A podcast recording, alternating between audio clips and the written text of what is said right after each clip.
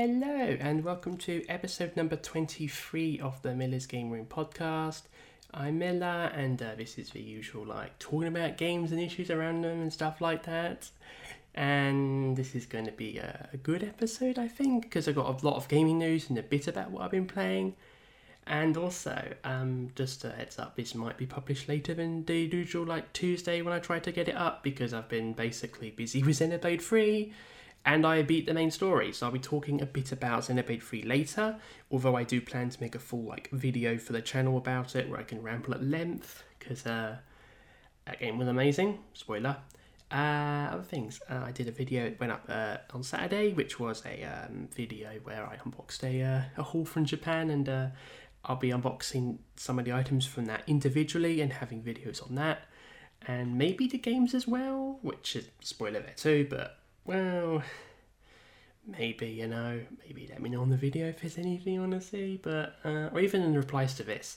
Speaking of replying to this, if you appreciate the podcast, like, comment, subscribe, five star reviews on your platform of choice, etc., etc., and so forth, that would be really appreciated. Thank you very much. For some reason, I've actually amassed like 20 subscribers in the past few weeks, and it's like, it's kind of sort of shocked me a bit. Like, I was able to get the whole nice picture when I got hit 69, so thank you very much for those who have subscribed. I'm also hoping to do videos on unrelated things. Haven't decided yet. I'll probably do something else, but I'll think of that later. Um, so yeah, uh, let's get started. I'm going to start with the short stuff first. So first bit is uh, Labyrinth of Zangetsu was announced officially for the West in 21, 20, Quadrant 1 2023 which is basically the whole like first few months of next year. Uh, PQ were the ones announced to bringing it over, and it's the game by Acquire and uh, Kaeru Panda. And it looked alright actually. I'm hoping it lives up to expectations because like it's nice to have a uh, a bigger variety of like localized dungeon RPGs, especially ones that are good because some of them do tend to be mixed bag, but that's for a whole other day for me. Um, it look I hope it it's good and it's a hidden gem because uh, especially with Adventures Academia also coming west, which also looks like hidden gem. So hopefully this one follows suit as well. Uh, yeah. Next bit of short news: uh, Switch Online added Wave Race 64 back on the 19th of August, and this is another game that should have been there day one, especially because it was an N64 launch title, least in North America. Um, the other two titles were Super Mario 64, which is also on the service now, and a Star Wars game, which I don't think has been put on the service, but is also like remastered elsewhere, I think, so uh, it's not too big a deal there. Next bit of news. Uh, the Nippon Ichi Software president Sohei Niikawa uh, resigned. That was announced like Friday. Uh, the chairman Koichi Kitazumi has taken over, and it was said that Niikawa resigned for personal reasons, which haven't been specified, but you know, we don't need to know really. Although he has been like head of Nippon Ichi Software for like 30 years, like he's been there a very, very long time, so it is quite possible he's just like, I've been there 30 years, I've had enough, I want to go, which is fine, but again, we don't know the exact reason, it's none of our business, so all the best to him. As for who's taken over, that of course is Kitazumi, who's taken both roles for now, chairman and president. And as for the subsidiary NIS America, they will form a consulting contact with Niikawa till his duties are properly transferred, which basically means he's going to be a freelancer for the next few months with NISA, or however long it needs. But yeah, um, I don't have too many thoughts on it aside from the fact he's been there a long, a long time. But the other thing I hope for, which is I hope the change means that this new leader might be more receptive to getting like Nippon Ichi software games localized faster because outside of Disgaea, the games take a really long time to come over, which is actually quite like out of step nowadays with a lot of larger companies. Like there are others where it takes a while, like if you don't include visual novels, like Idea Factory still take a while with some of the Compile Heart games, especially for PC. And some third party localizations as well also take a while, like, well, for example, the uh, Acquire game mentioned earlier, which isn't coming out day one, but in the past, it, some of the games from various other companies took a while as well, and Falcom as well, but Falcom's kind of an exception really because of the text. But these are quite small indie games, so it's like nice. We need to start making games with like bigger budgets. Basically, that's what a lot of people believe, and it would help a lot because aside from Disgaea, the big concern with NIS is the fact that they don't have much else keeping them going. Like, they do have the VNs as well, which none have been picked up for localization, so that's kind of the niche they've been doing. And in the West, NISA is basically keeping the company afloat by localizing lots of stuff people want. Like NISA's lineups better than NIS's in a lot of cases. I mean, another example is Labyrinth of Galleria, which is a sequel to Labyrinth of Refrain, which is only coming West also in Quadrant 1 2023, so that's taken a really long time. And that first came out in like 2020, so like, and that was a Vita game. Like, that's how long ago it was released. A game that was released for the Vita.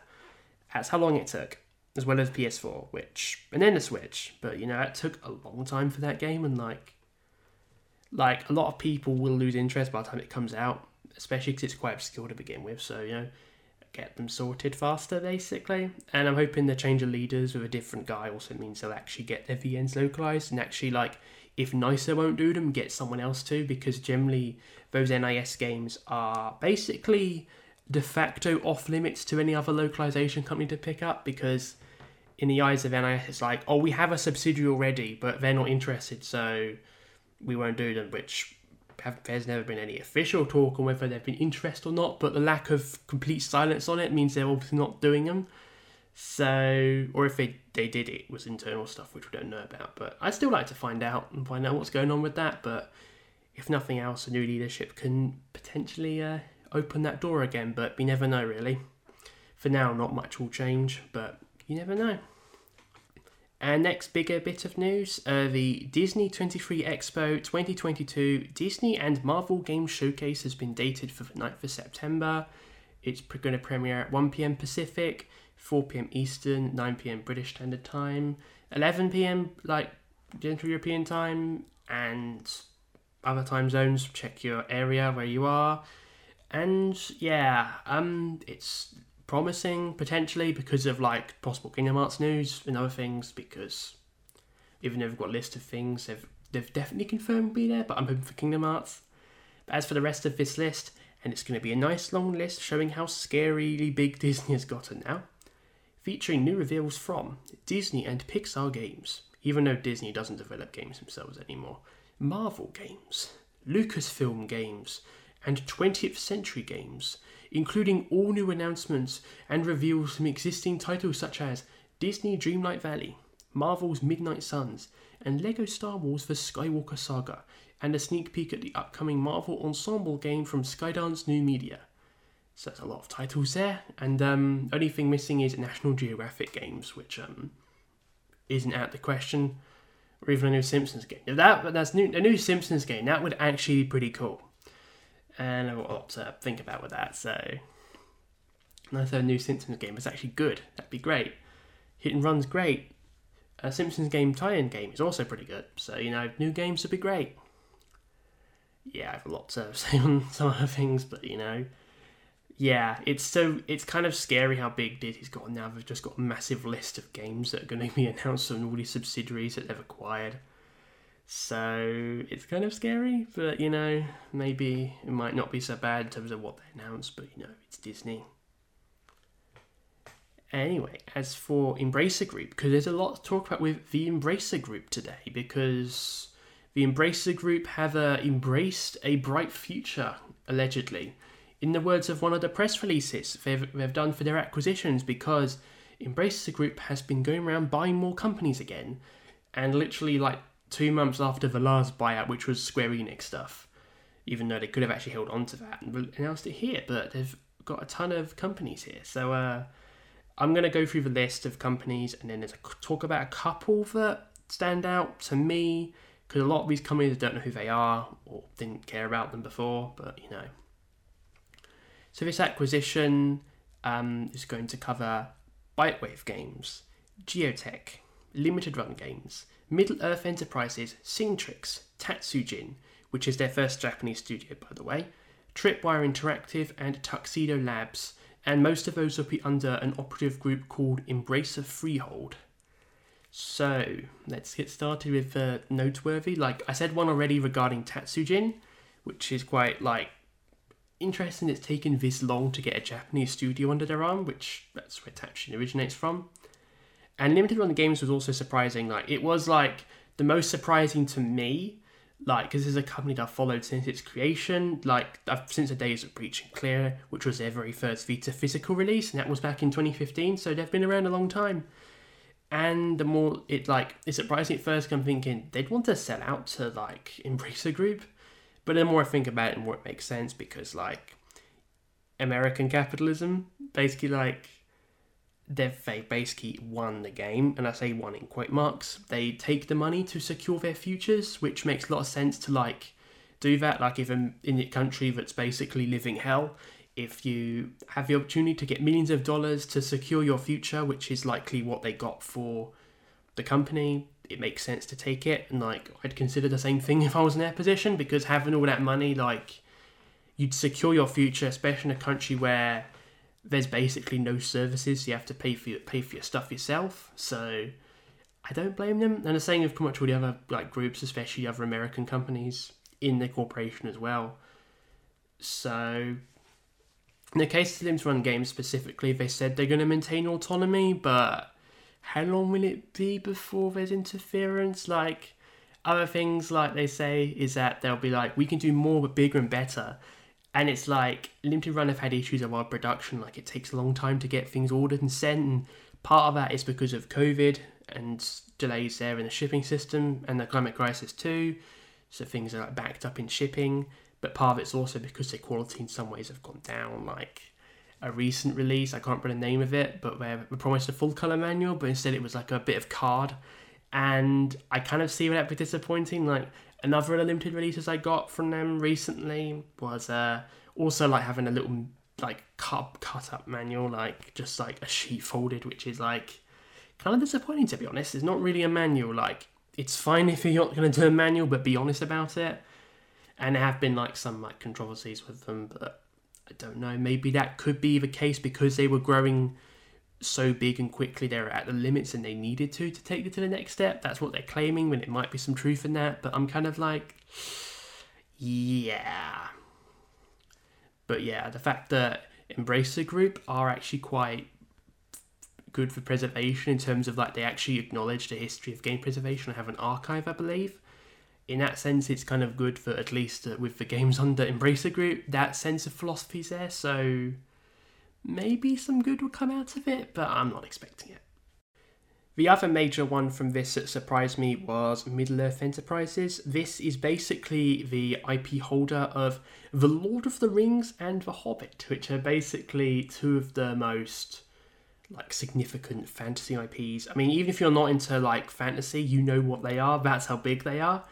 And it's a really big deal because now it's like I'm not sure 100% of all the rights they own because I know there's different things like movies and games and that which can be licensed out, but the fact they basically have control of the IPs and pretty much most of what it can entail is like a really big deal. And it's like this whole thing kind of shows how Embracer keeps being allowed to make all these acquisitions. Like they've grown so much in the last like five years, it's ridiculous.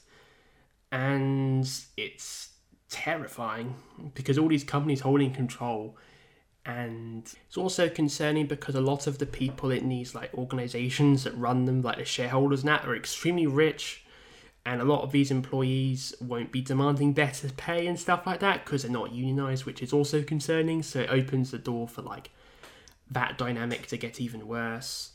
And especially for the companies based in like america and other countries where union laws are bad and that's kind of like terrifying, you know, like like even just the other month, like Saudi Arabia's like investment bank like took an eight percent stake in Embracer Group, and that was literally like June, July. Like that's like how recent these things are now. Like all these companies will now technically be like eight percent owned by Saudi Arabia, a country with notorious human rights abuses, and that's kind of the thing that a lot of people like just it's it's scary how these like like vile states and individuals and corporations have control over so many companies and that's why there's lots of concern. And i think at this rate um, embracer in particular risk becoming a monopoly and well especially in europe and the european union zone especially there. And also like it needs to get to the point where eventually, like governments and other boards are going to have to step in and potentially block acquisitions and stuff, which is yeah, it's concerning. But not much else to add on that at the moment anyway.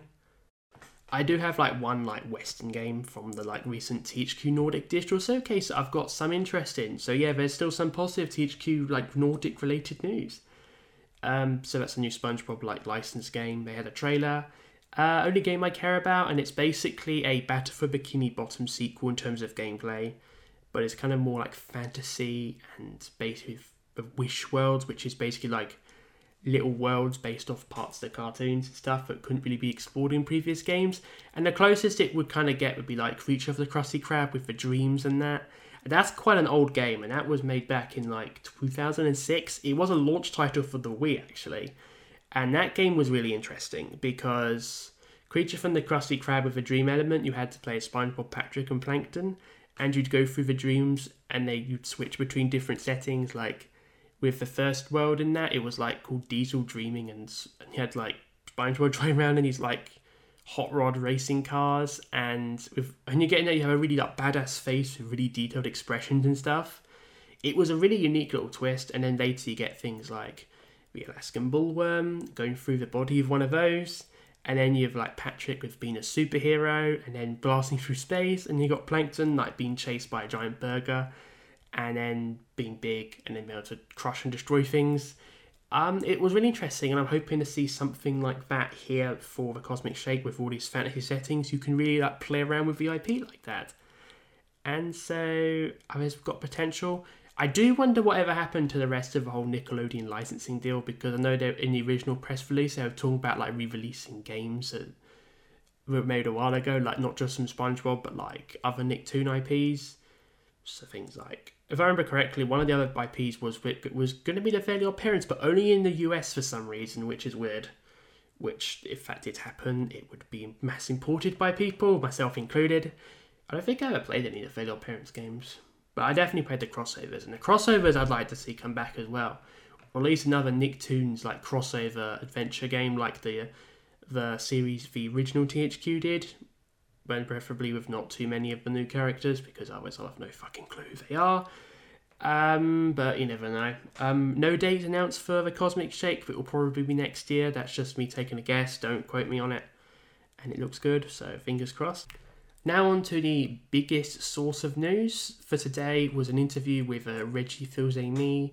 Uh, we know who he is, like former NOA president. Did an interview with Inverse and some had some different comments to say about accessibility and like NFTs and the metaverse, and I'll be starting with the accessibility because I think that's the most relevant to what I want to talk about. But then the NFT stuff, like yeah, I'll talk about that as well. But you know, let's start. So he revealed basically as he was preparing to retire in 2019, which is a long time ago now.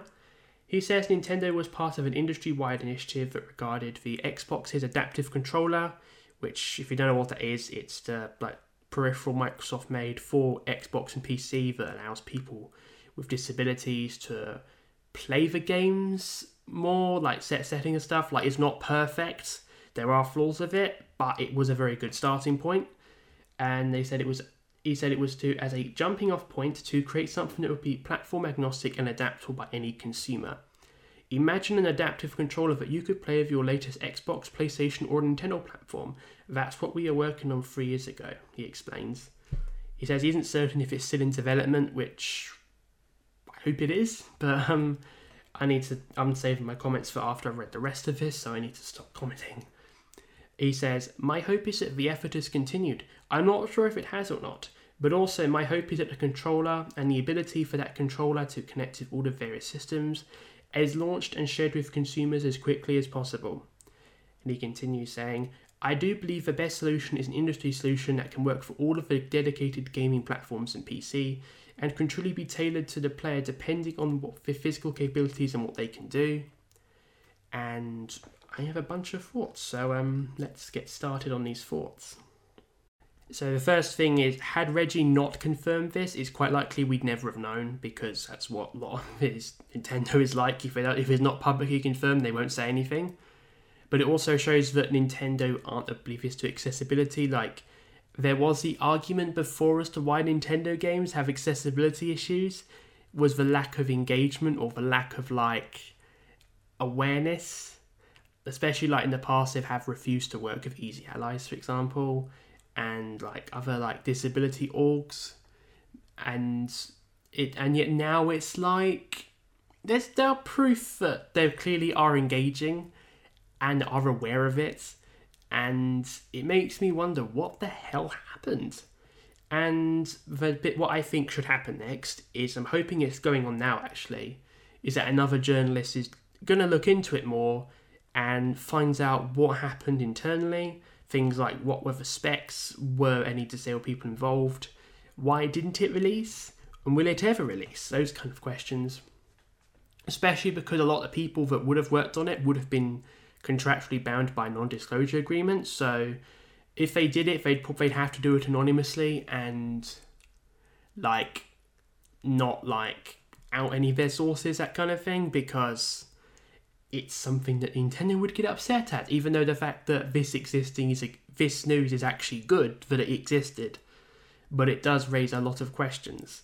And I do have a theory as to what I think happened, but I'm going to put a content warning for ableism and uh, a historical massacre because I need to explain context into why I think that this might have potentially been cancelled. And my theory is that it was likely blocked by Nintendo of Japan due to the stigma of disabled people there, and that's kind of like goes into systematic ableism. And I mentioned the whole stabbing trigger warning because to help kind of help people understand because a lot of Westerners weren't really aware of it. Like a lot of like the first time it really got to international stage was in 2016 when there was the Sagamihara stabbings, which happened in well the Sagamihara area, and that included well basically this guy meant basically ended up going to the facility in the night and stabbed a bunch of people dead. All of these were like disabled people with like cognitive impairments and stuff like that, and they're kind of like very grim. Like I'm not going into it any more than that, but it was. Uh, uh, very bad. And and a lot reason why the ableism shows is because we to this day, as far as I know, like I did a bit of research where we still know like next nothing about the victims. Like we don't have any names, we don't have any faces. All we really know is like the genders and the age range of the victims. And the reason why is that is because of the ableist stigma, and where parents often like try to hide the fact they have disabled children as for this stigma of having like disability doesn't just affect the disabled person themselves, it also affects the families. And it's one of those many different like cultural divides where like that stigma like obviously exists elsewhere in the world to like varying extents.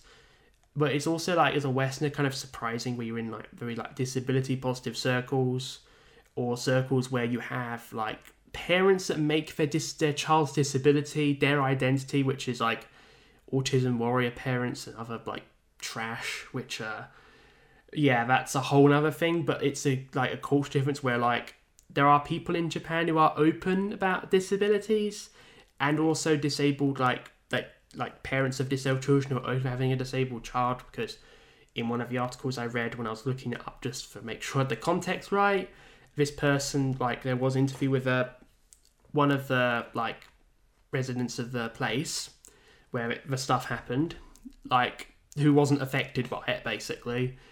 They basically said that you're one of the few people who are actually open about it especially there and like it's not surprising the victims chose anonymity.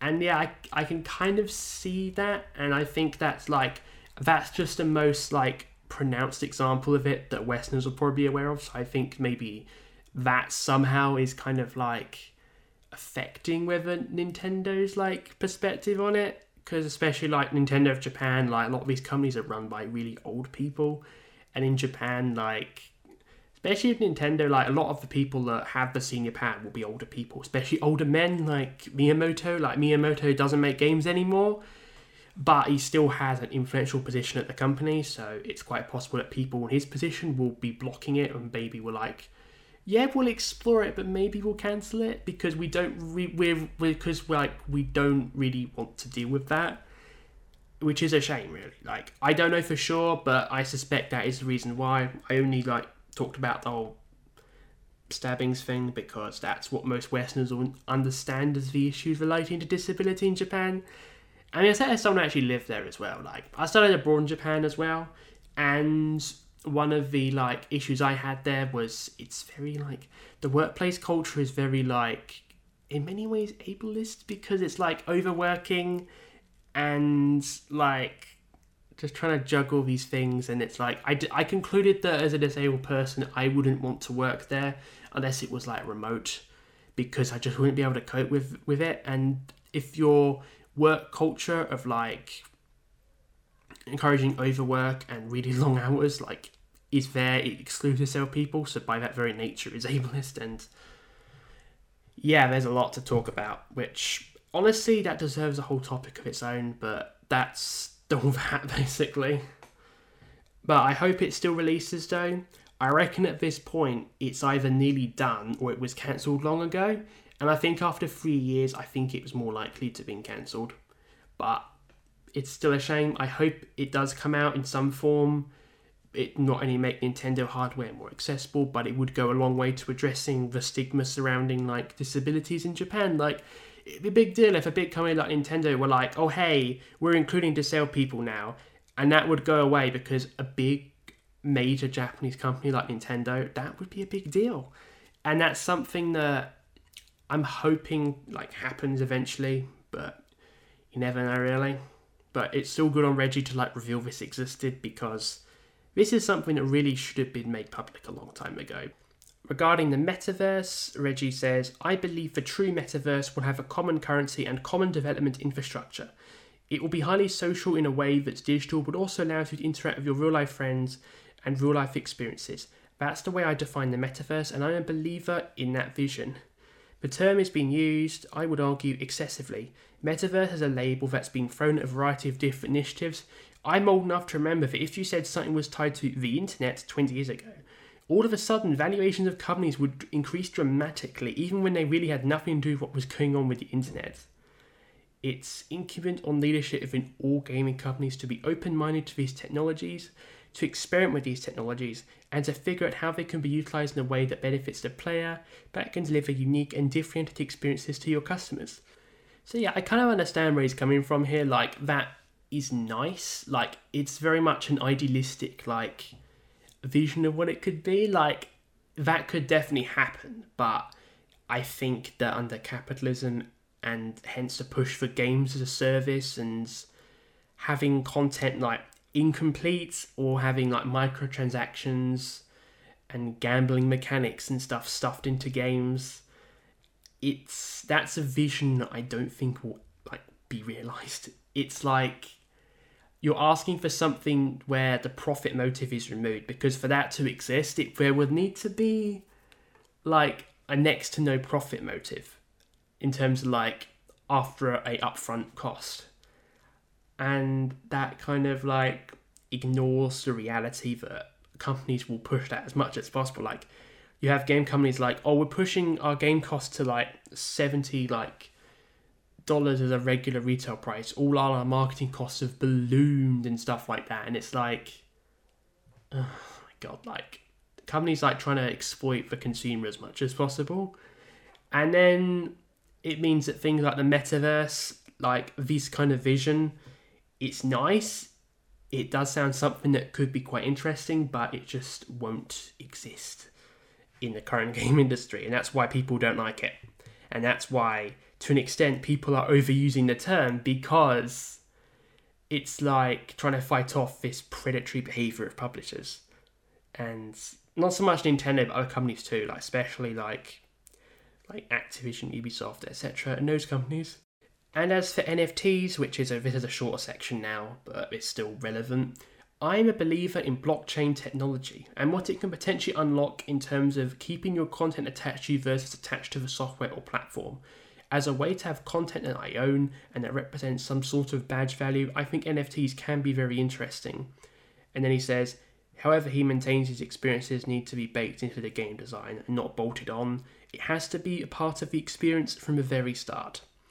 So yeah, um, not really the whole like very heavily for it, but also not super against it either.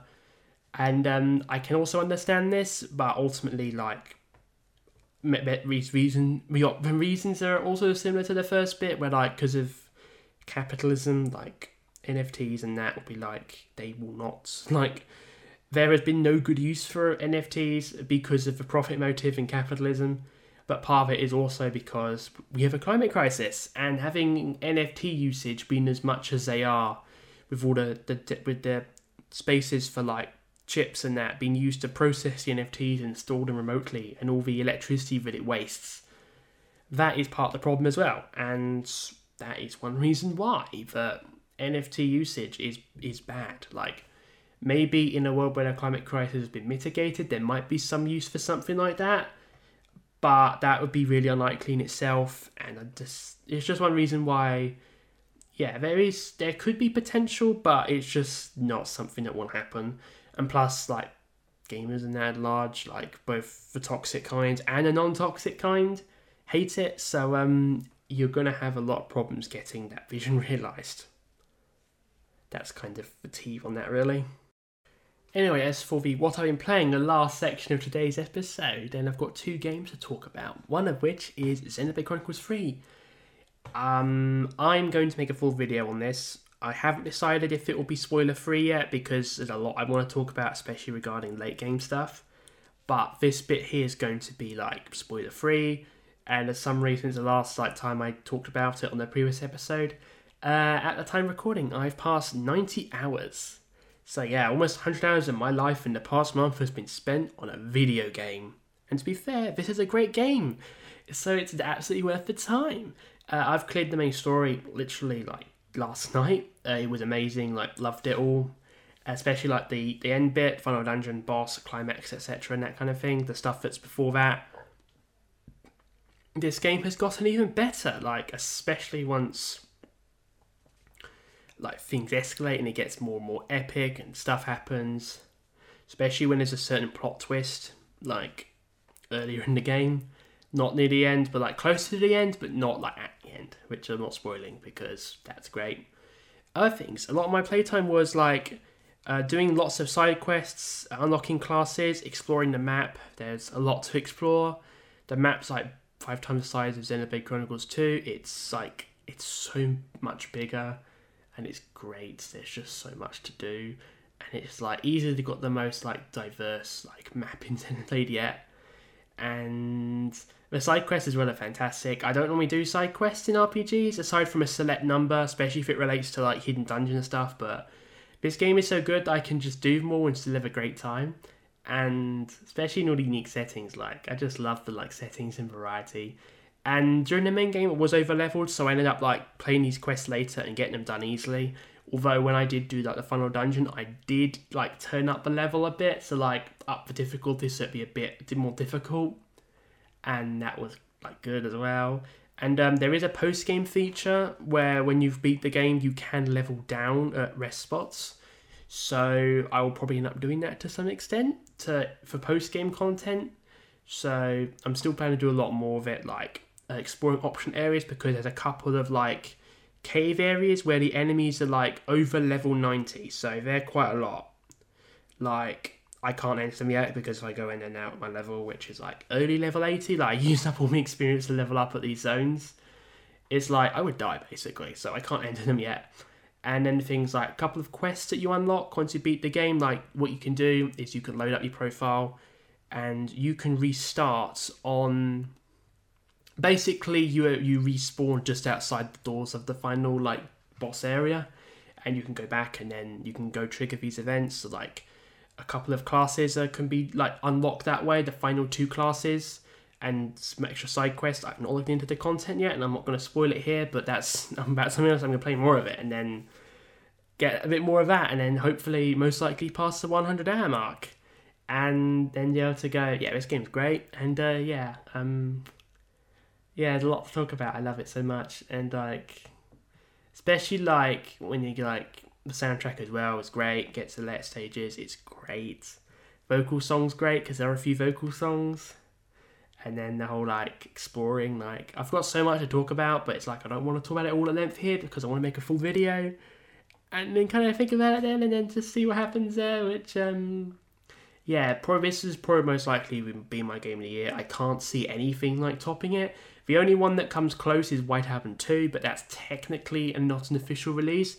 And did also come out in the last like couple of weeks of December last year, but I'm counting it as 2022 because there is no way you'll be able to read like all of that game in like nine days. Like it's just too big, basically. It's just too big. Unless you did literally nothing but play it for like weeks straight, there's nothing you can do when you come close to finishing it. So yeah, that's 2022, and that's how good it is. And it kind of like getting those feels of such a great game, and like that game like Xenoblade 2 or Xenoblade 3 actually. Well, technically Xenoblade 2, but that game's old. But Xenoblade 3 is like gave its feels and an epic feel ride, and it's just so nice to like have that ride and just be kind of like, yeah, this was fun and I loved it. And it's just nice to also like have that and then have this like memory and masterpiece in your mind. Because yeah, I think it probably is a masterpiece, like easy like S rank RPG for me. But you know, I want to like think about it more, and as time goes on, let it go. But I think, to be honest, especially given the consensus people are like, like seeing of the game, it'll probably will end up being like ranked as like the like best like RPG in the Xenoblade arc, and probably what Monolith has produced overall. Which, um, yeah, I want to talk about another time. But you know that game is fab especially because I'm going to do a full video. I'm going to want to sit for a bit and like process a bit because especially because like the last part of the game, especially with like the ending and trying to think back over the game, not just the ending but everything before to process the themes and that kind of thing. Like I know a lot of people like rush it out for like launch, and I don't include journalists in that because when you're a games journalist, you have to generally like rush through RPGs review anyway. But like YouTubers and other players that manage to get the game early like especially because the game leaked out like piracy sites, so you could play it a week before release unofficially, or via like a leaked physical copy from a retailer. But that's a whole other thing. So I'm gonna sit back and process it a bit, and hopefully I can come up with a uh, solid thoughts on it soon that aren't more coherent and reflective everything, which is cool.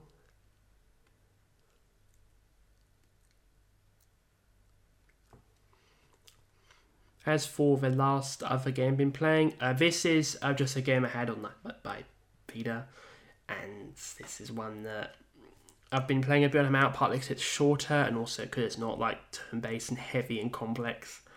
And that's Oath in Felghana. Um, this is the third game in the E series, remade in a definitive form. Older style of gameplay that other entries has, so this is different to like Celceta, Origin, um, not Origin actually. Origin had the older style as well, I believe. Yeah, Origin had the older style, the same style as Felghana, but the different style that a lot of people be familiar with, like Memories Celceta, Ys 8 9, this is not that. It's the previous style. Adol's on his own. You can't control the camera. Gameplay is simpler, which is fine. It's a different style. It's interesting to see Ys's style evolution, and uh, so far I'm quite liking it. The story is shorter and much less text because it was like an older Ys game, so Falcom were like, yeah, we don't care as much about the story and having all these text and character interactions, let's just have the game be shorter. And yeah, it's all it's quite fun. Uh, it's quite hard even on the easiest setting, and that's fine because this game is known for being brutally hard. If you're not into challenging games, play on easy, but it will still be like closer to normal difficulty if that makes sense. But I haven't done it. I'm probably just gonna like have it sit around when I'm out and need a bit of time to kill because it's that kind of game. And I'm hoping when I'm done, then I can consider finally getting Nox and dig into that. And um, don't know when I'll finish it, but it's nice to have that as a distraction when I'm going out and stuff. So you know, you never know really. It's gonna be cool. But just a short thing because you know it's obviously a PSP game, definitive remake, quite old especially compared to newer stuff. It's quite cheap on Steam as well. You can get it on Steam for like a few pounds, especially when it's on sale. But anyway, and that's going to be it for today's episode of the Miller's Gaming Podcast. Please like, comment, subscribe, etc. Leave five star reviews on your platform of choice. Uh, hopefully, we will be more to discuss next time. Maybe I'll have played more games. Hopefully, by next time, I'll have the Xenoblade 3 video out, but don't promise me on it. Um, but I'll have other things out in the meantime. And like, please like show support, and I really appreciate you listening to me today. Thank you very much, and uh, bye bye.